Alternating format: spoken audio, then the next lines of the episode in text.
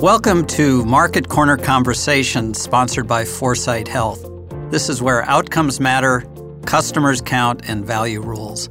Market Corner Conversations is Foresight Health's regular podcast series. It explores the intricacies of market driven health reform. We dig deep into the U.S. system's structural inefficiencies. We explain how its artificial economics and distorted business models rob the American people of the great health care they deserve. We identify and talk with innovative companies that are reinventing healthcare delivery by being better, faster, cheaper, and more customer friendly. Hello and welcome to Market Corner Conversations. We have a terrific program. Our guest today is David Fajgenbaum, who's a very educated young man. He has a medical degree, an MBA, and a Master's of Science. But even more importantly, he's the author of the new book, Chasing My Cure A Doctor's Race to Turn Hope into Action, which just came out and is terrific. Uh, David is a young doctor and former college football player who, over his last 10 years, has spearheaded the search for a treatment and cure for the rare disease named Castleman's disease. David is now an assistant professor of medicine at the University of Pennsylvania and associate director for the Orphan Disease Center co founder and executive director of the Castleman Disease Collaborative Network, co founder of the National Students of Ailing Mothers and Fathers Support Network. He's been recognized with multiple awards, including Forbes 30 Under 30 for healthcare and the Rare Champion of Hope Award for Science.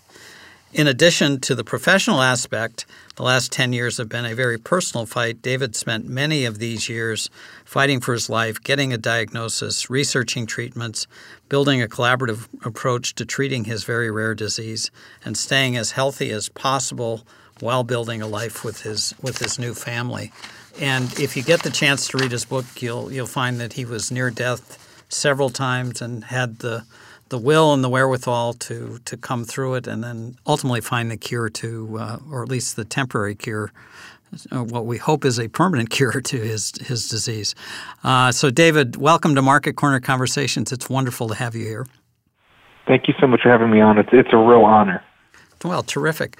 Well, before we get into uh, the discovery and diagnosis of your disease and all your efforts to fight it, why don't you tell us a little bit about your background, uh, where you grew up, and how you ended up pursuing a career in medicine?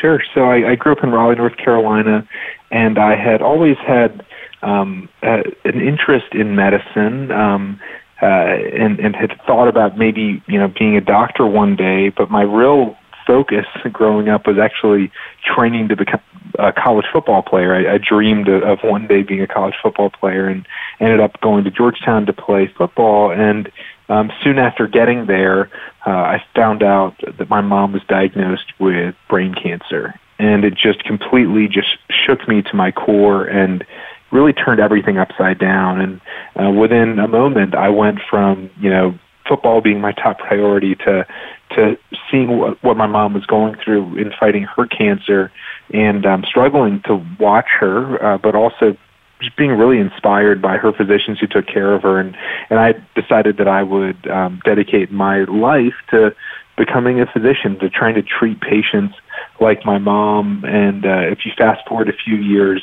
after her passing and and the, the challenges that I went through with that I I really channeled my energy towards training to become a doctor. I ended up going um, to England for grad school and then coming back to the states for medical school. And um, there I was, a healthy third year medical student training to become an oncologist in memory of my mom, to fight cancer uh, in her memory and to treat patients.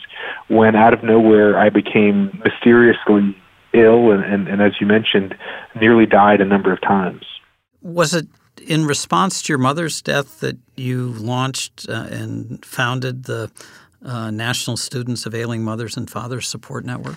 Just tell us a little bit about that two weeks before my mom passed away, I had a, a final conversation with her, and I told her I would create a group in her memory for other college students coping with the illness or death of a loved one.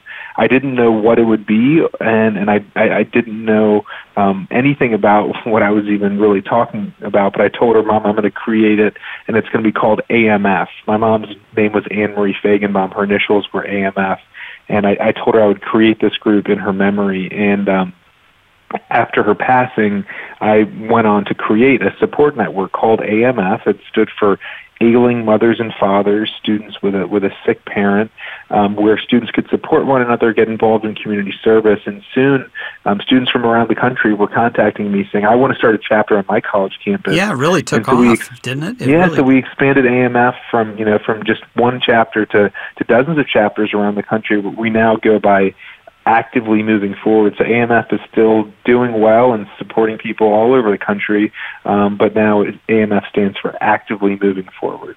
And that was before your own uh, personal uh, struggle with, with disease. Well, let's get into that. Why don't you, why don't you tell us about um, what happened, the diagnosis, and and when you realized that doctors didn't have all the answers?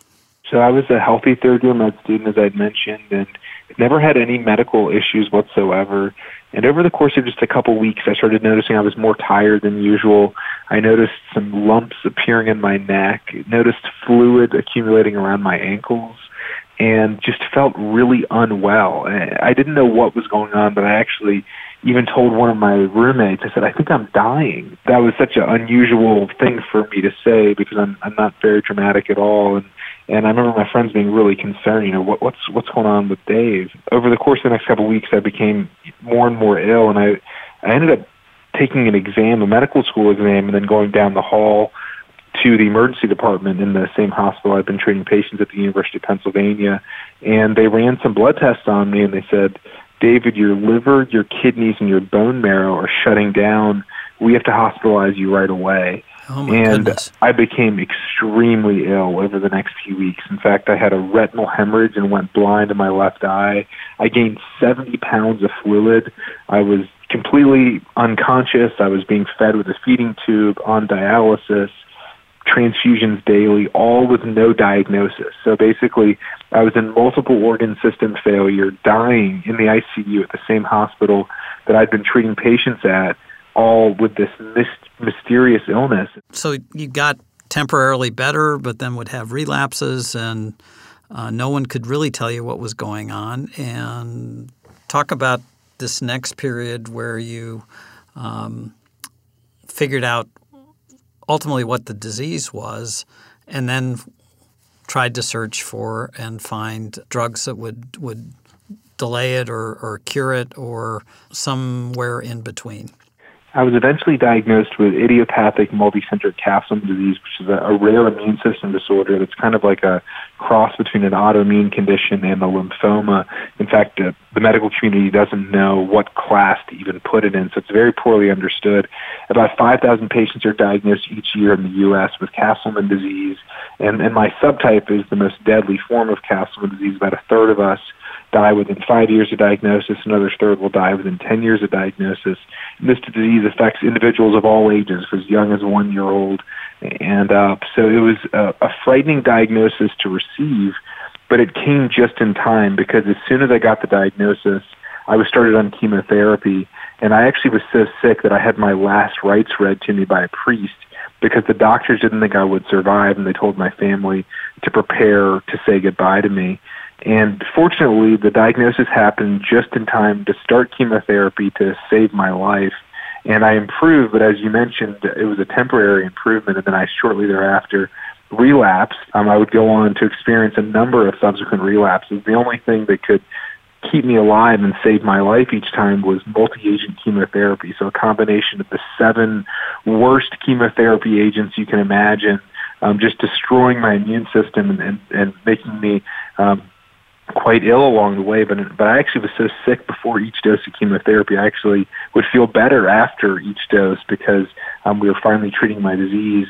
I was even able to return to medical school, and I was on an experimental drug that we thought would keep my disease in remission. But unfortunately, um, that experimental drug did not work for me, and I relapsed while I was on the only drug in development for my disease And that was a major turning point in my life. I've considered myself in overtime, you know, this extra time ever since the first time I almost died.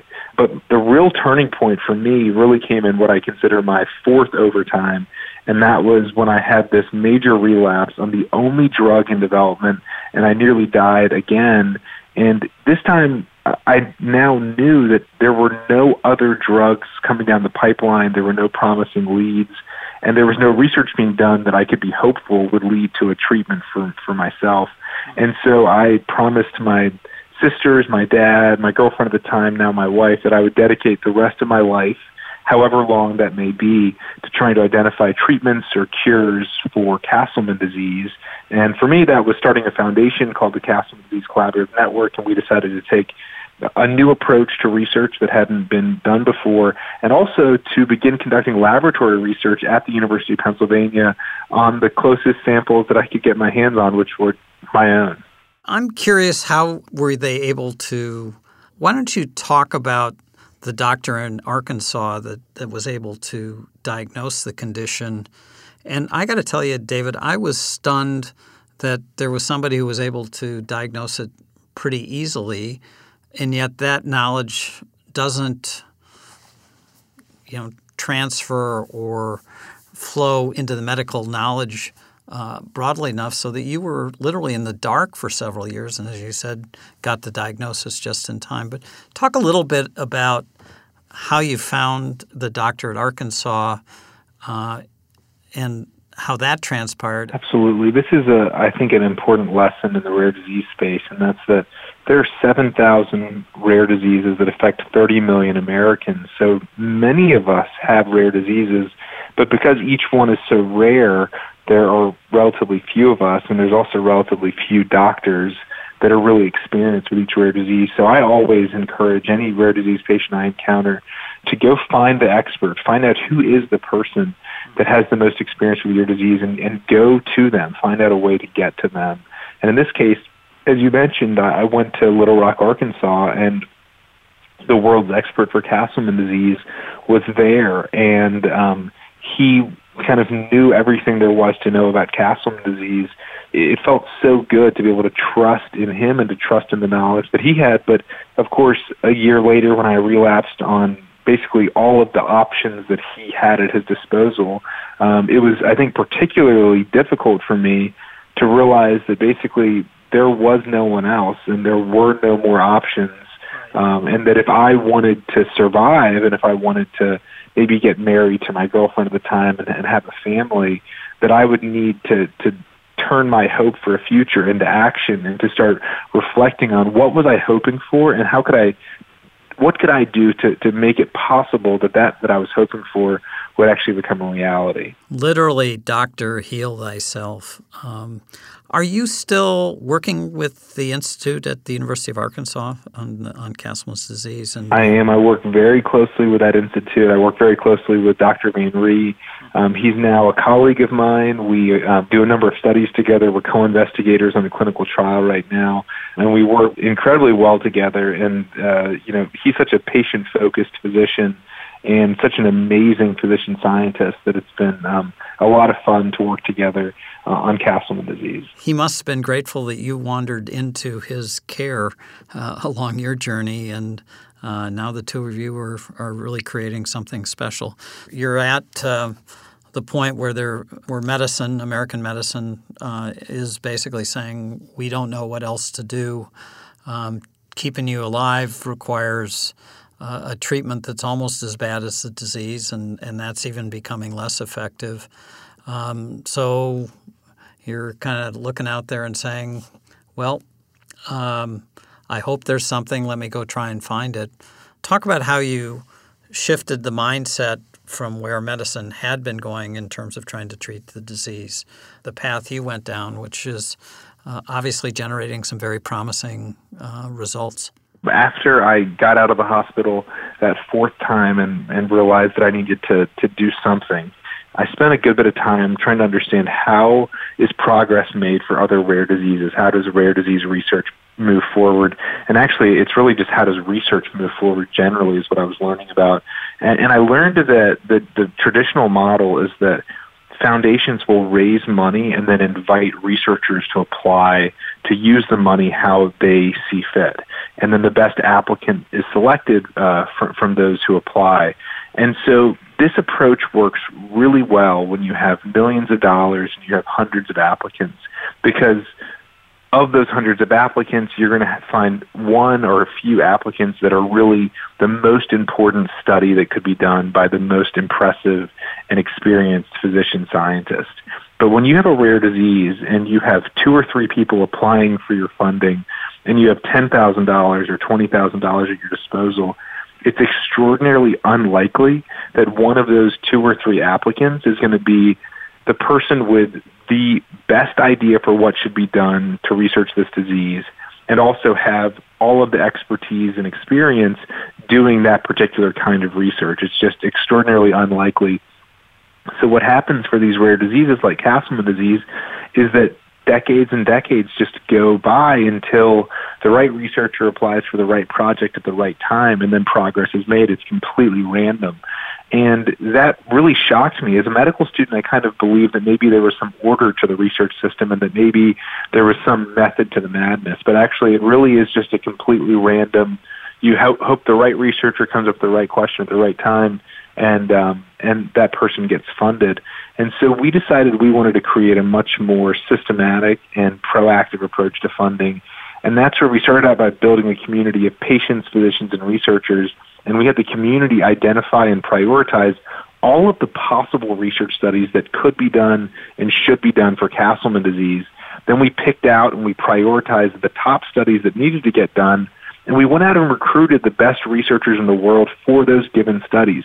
People who had never even heard of Castleman disease before, didn't have any samples, but they were the best person in the world for one of the studies we prioritized. And then we would recruit them into the Castleman's field and give them the samples and the data that they needed and, and the funding they needed to do research. This is really a, a major shift in just how you do research. You, you get away from hoping and waiting um, mm-hmm. to, to prioritizing and building we've had a tremendous amount of success just from, from this really paradigm shift. But in, in the, the next thing that I think is really important that we did is as I started to build this network, and I started to, to take what we call the collaborative network approach, and, and we now are sharing it with other rare diseases. But as we started out, we realized that it would be really great if we can develop new drugs, uh, you know, that can treat Castleman disease. But what, what would be even better than developing a new drug would be finding an existing drug that's already FDA approved for something else right, that right. we could repurpose tomorrow instead of waiting 10 to 20 years and spending a billion dollars. And so as an organization and also as a researcher, every time I run an experiment, every time I analyze data, it's always in the setting of, okay, if we're studying this particular communication line or pathway, what drugs exist that already target that, that we can start testing right away in the laboratory, and we can start considering giving to humans, as I said, tomorrow instead of a decade from now. Well, it, it's really interesting that you, you talk about this particular use of other drugs because, uh, for example, in, in cancer treatments, we tend to diagnose cancer by organs, right? Lung cancer, mm-hmm. breast cancer, so on and so forth. And yet, cancer is is often opportunistic and it, it's it can strike multiple organs. And what's really interesting is the type of tumor, and it's fast changing. And a, uh, a drug that works on a similar tumor in lung cancer could also work on a um, uh, you know a tumor in another part of the body. But we've been blinded by mindset to some extent. We only look at other lung cancer patients or so on when if we opened up the spectrum a bit, we could look at similarities in the way the disease actually manifests itself and then find drugs that, that treat those specific types of tumors or other types of disease manifestation. Good for you. And, and so you really believe your, your, your bigger contribution is this way of being collaborative in approaching rare diseases broadly. I, I think so. I hope so. I, I want to share this model of this collaborative network approach, and importantly, um, the collaborative network approach works really well to push forward science, but to really get to answers for patients in the short term, the collaborative network approach relies on drug repurposing and this concept of, of utilizing already FDA approved compounds that are approved for one thing that may actually be a treatment for another thing. Right. And, and I, I wrote this book, it's called Chasing My Cure, but, but what I hope is that actually through other groups following the similar collaborative network approach and drug repurposing, hopefully it'll help chase a lot of cures. You know, maybe it'll be chasing our cures and it'll help us to get closer to treatments that I mentioned earlier that, that are already available at the nearby CVS that has never been used for your given disease, but, but maybe it works on something that is critical to your disease and could help you in, in the short term. To what extent does the uh, emergence of big data and powerful algorithms enable the type of, I guess, cross disease research, cross cure research that you're describing to be more successful? It's incredible the amount of data that are currently available. And as I think about my own journey, so after I, I had my, my fifth near near death experience, and I went back to the lab and looked at all of the, the samples that I'd been storing on myself um, from my previous relapse and the months leading up to that relapse. And I began conducting experiments on my data and, and going or my samples and going through the data. And one of the most critical aspects of the data analysis was going through and looking at the signal in my data, but also understanding has that signal been seen in other diseases, and has that signal what does that signal tell me about particular cell types, signaling pathways, and these are in large databases that other people have generated, um, you know, over the last several decades. And so you're exactly right. It's relying on these sort of big data data sets that exist that helped me to identify this particular communication line uh, as a candidate target. And I think that it's important to remember that big data is great at helping to identify a candidate target or a candidate drug. Um, but it's really important to go from this is a, a, a promising candidate to doing some actual experimental work in the lab with that candidate uh, and potentially human samples, and then progressing to, to human sure. pa- to patients and actually giving them the drug. And it's important to remember that at each step of the way, candidates can sometimes, from big data, can sometimes be false positives and not sure. actually sure. turn out to be anything. And, and, and things you do in the lab can turn out to be false positives. And so it's important to remember that all three steps are critical. And so for me, um, I identified this one particular communication line called the mTOR pathway and a, a strong signal for that pathway in the data. I confirmed it through a laboratory experiment I did on my samples. And then I began taking a drug called sirolimus. It was FDA approved over 25 years ago for kidney transplantation. It had never been used before for Castleman disease, but as I mentioned earlier, I was completely out of options. And based on the data that I generated in my lab, I thought that maybe it could work. And it was really emphasis on maybe. Um, certainly had no guarantees. Um, but I started myself on it, and um, and now it's been over five and a half years that I've been in remission on this drug. It's it's truly saving and extending my life. So the the three stages are finding the signal amid all the noise, right? Yes. And, and once you've you've got candidates, uh, then running second stage, running samples uh, on yes. human tissue in the lab, and then uh, if if the drug kind of works through those two stages, it's it's human trials of some form or another. That's right, and that third piece of trials is really important because in the rare disease space, drugs are used off label quite often. So, so doctors will write a prescription for a drug that may not be approved for that particular disease um, to try to treat the patient, maybe based on laboratory data. But unfortunately, the data is not always tracked. So a doctor tries one drug on one patient, another drug on another patient, but whether it works or not is not tracked systematically. So you, what you said is is drug trials, and that piece trial is important. Yep we need to track whether it actually works so that way we can inform the system so that we can keep you know trying to use the right drug for the right patient. So i, I think we have a pretty solid understanding of your approach and, and why it makes sense and how systematic and logical it is. Let's um, step back a bit and, and talk about what's happening in the marketplace. These rare diseases sometimes called orphan diseases often have a genetic component to them, sometimes are entirely genetic. And because of that, it is possible in in some cases, maybe even many cases, to find various types of, of genetically based drugs to, to treat these orphan diseases. I was at a program a couple of years ago where Bill Gantz, the former chair of Baxter International and a, an expert in these types of technologies, uh, said that he uh, he thought this was the, the greatest period in the history of medicine precisely because the pharmaceutical industry could attack orphan drugs.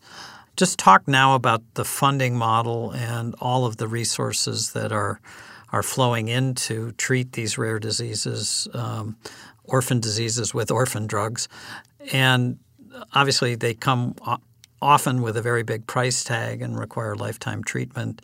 So I think that it's important to think about this from two perspectives. One is that there are 7,000 rare diseases that affect 30 million Americans, okay. and 95% of those 7,000 rare diseases do not have a single FDA-approved therapy. So, so as a medical community, we've made tremendous progress for treating many diseases, and in particular, as, as was mentioned earlier, a lot of progress in better understanding how a lot of these rare diseases work.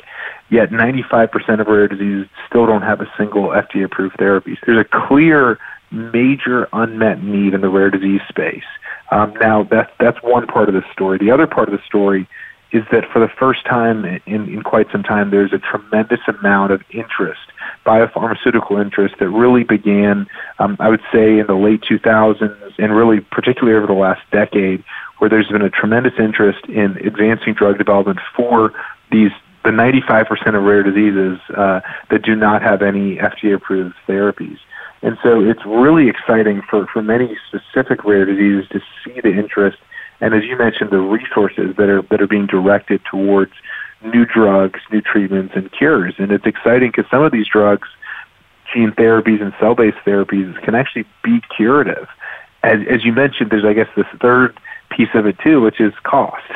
so there's a major unmet need.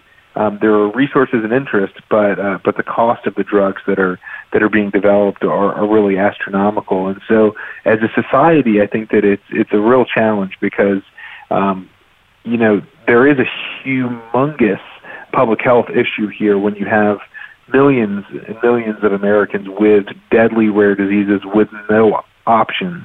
Uh, however, there's also a crisis when when each one of those treatments costs you know a million dollars or more.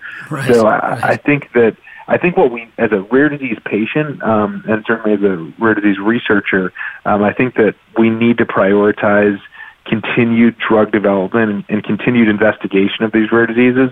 It's really prioritizing repurposing drugs that are already approved for one thing, and potentially, and, and oftentimes they're cheap if they're already generic, and then they'll be cheap for the given rare disease. But if there is not a, a drug that can be repurposed, then I think we need to continue to push forward innovation in the rare disease space while also making sure that we don't cause another health crisis by, um, by, by causing there to be lack of access. One of the things I worry about is uh, the deterioration of our of our antibiotics and the, the rise of antibiotic resistant diseases. And we aren't investing as a society in the next generation of antibiotics. So we run the real risk of someday having a pandemic. Uh, and so it really does feel like on both ends of the spectrum, on the orphan disease spectrum and then on sort of for broad population that we've got market failure, system failure. We've got resources uh, chasing some things but not others, and we're not going about it in a in a consistent fashion. We've spent most of our time obviously talking about orphan diseases and your success in treating your very rare disease.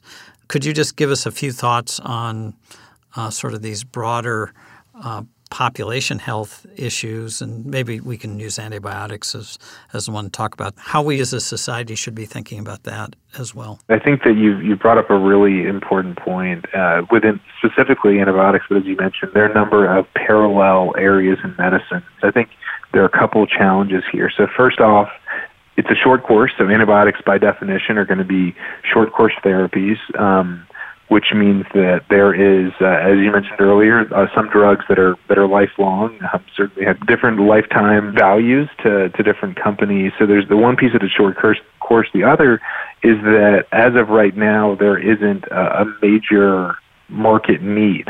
so there isn't demand, but there will be potentially in the future. And so the market doesn't do well with future risk as, as a driver for innovation today. So I think that especially, you know, drugs that maybe you develop and then stockpile for, for potential future resistance, that's where the government and where foundations, I think, need to take a leadership role um, in saying this is unlikely to be something that the market is going to address in the near term, but it's something that we as a society, just as you mentioned, um, have to address uh, so that this doesn't become an issue, you know, 10, 20, 50 years from now. Go back in time, but uh, this country was filled uh, with sanitariums to treat tuberculosis, and then we came up with a cure and that left a lot of tuberculosis doctors with a, a, great education and nothing to do and they turned their skill into um, into treating heart disease because they'd gotten very used to to going into the the organs, and that's where a lot of our advances in heart disease come from. So, you know, black swan events, you just you just never know. Let's make you czar of uh, of healthcare in America for a day, and. Um, uh, and or maybe the head of the FDA with the, the ability to push through any uh, legislation and regulations you deem appropriate, what would you do? I've never never considered this uh, this sort of a of a position and exactly what I would do. Well, since Scott the job's open, Scott Gottlieb retired, so uh, and they haven't filled it yet, so you, you never I, know. I am not holding not holding my breath on that one, but yeah. I, I think that you know you can obviously tell from this conversation that um, that I have two particular um, maybe I'll say three areas that I, I think I, I'm very focused in. One is rare diseases generally, and this huge unmet medical need. 95% of the 30 million Americans do not have an FDA-approved therapy. So, so rare disease is obviously one really important focus. Another um, is this concept of drug repurposing. So, there's 1,500 drugs that are FDA approved for at least one condition. Um, however, there are, as I mentioned, about 7,000 diseases that don't have any FDA approved compounds. So, how many of those 1,500 drugs might be treatments or cures for the 7,000? And then, third, uh, I'm very passionate about trying to um, restructure biomedical research to be a bit more efficient and a little bit less um, reliant on hoping and, and, and, praying and wishing that things line up. I, I think that if I could do anything, it would be something that would address um, at least two or three of those. There's a, a bill that I've supported in the past called the Open Act, which would actually incentivize repurposing drugs. So if you have a drug approved for a common condition and you, you do a clinical trial to demonstrate efficacy for a rare condition, then you get six months of additional exclusivity on, on your drug before it goes generic, which provides this nice kind of financial incentive um, for companies to look into rare conditions but it also makes sure that this, you know, that these rare conditions, if there's a drug that's already out there that could help them, that that, it, that they get studied. So I, I think that's one where you kind of knock out two of those there. It's drug repurposing. It's rare. Um, the concept of restructuring biomedical science, that, that's a really tough one because, like I said, our, our primary funder, which is the NIH, is very good at um, at funding really good science because they've got so much money and so many scientists are vying for that money that you end up doing a pretty good job of creating competition and, and really funding the best research. But it's research by these that actually make up the majority of rare disease funding actually comes from these small and medium foundations. They're hands are kind of tied by this uh, by the existing approach to research. So I, I mentioned this earlier, but I really do hope that the success that we've had for Castleman disease, identifying this drug that's saving my life, we've now moved it on to clinical trial to give it to other patients. We've identified additional drug targets a new diagnostic criteria, new treatment guidelines, really been able to have a major um, uh, paradigm shift and, and really just an incredible amount of progress for disease over the last decade because of the approach we've taken. So I'm hoping that, that my book will help to, to share this story with many others in the medical space um, and hopefully try to create a little bit of change so that these small, medium foundations can maybe fund science in a different way and, and lead to, to, to more progress. Uh, David, that's a good place to land, an optimistic place to land. So, uh, when you become drug czar with full authority, we'll we'll have a much more balanced approach to researching rare diseases and treating them. Uh, we'll fully look at repurposing drugs, and we'll um, make the way that we conduct research much more efficient and effective. It's been an absolute pleasure having you on the show. We we obviously wish you the best of luck, both personally and professionally. Uh, remarkable story, remarkable person. Uh, so thank you for participating with us today in, in Market Corner Conversations. Thanks so much for having me on. A, a real honor to be on with you, and uh, so thankful there are people like you pushing for faster cures and uh, supporting people like me chasing my cures. Yeah. Thank you. Well, our, our slogan is uh, outcomes matter, customers count, and value rules. And I think you play by that playbook uh, as well as anybody I've met. So thanks so much. And, and again, really good luck, David. Thank you. If you're frustrated with healthcare, if you want to understand how the system is reinventing itself through relentless bottom up market driven reform, please subscribe to our podcast at 4sighthealth.com. Be a rebel with a cause. Help us fix American healthcare. Until next time, this is Dave Johnson.